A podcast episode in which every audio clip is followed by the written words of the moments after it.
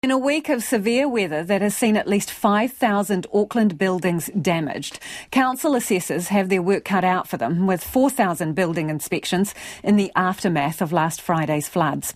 Up to 160 assessors are on the ground each day, some visiting the same property multiple times to update stickers.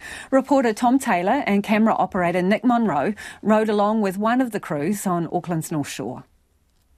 The Bayswater Peninsula has some of the best views in Auckland, looking out across the Waitemata Harbour to the city centre.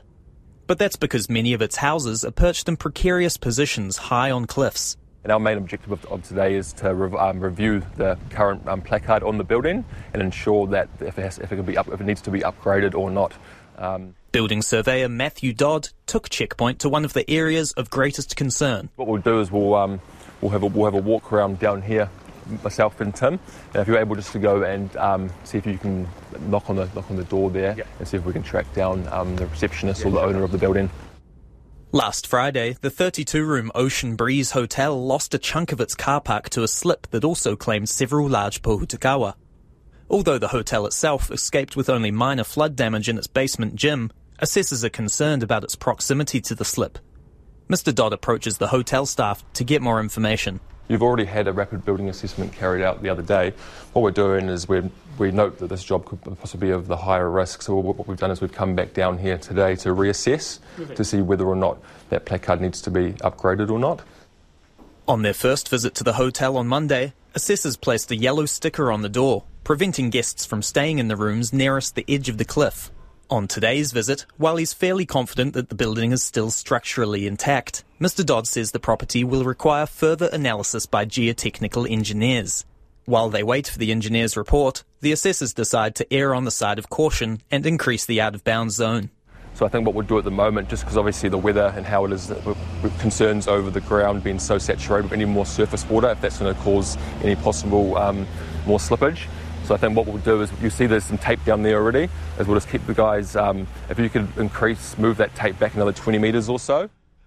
They also update the yellow sticker, restricting access to about a quarter of the hotel's rooms. So if you can ensure that all of your um, guests are all relocated to other parts of the building, and they'll be much appreciated, and that will need to be done as soon as possible. Around the corner from the hotel, assessors visit a home on the cliff edge where another big slip occurred.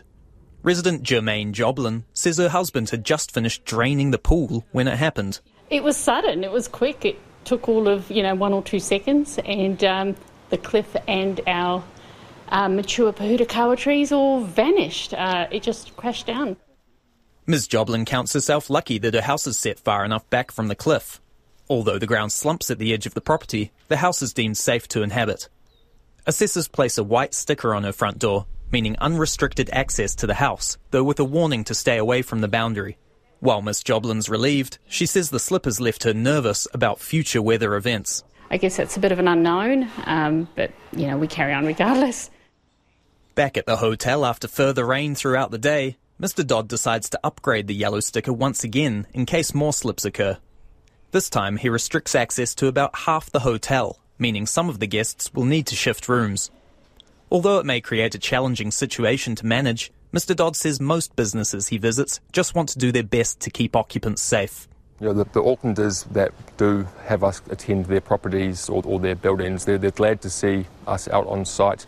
Um, even a bit of reassurance, providing them with a little bit of guidance um, on sort of the processes moving forward for themselves and to let them know that we are looking into every building um, that's coming up on on our list.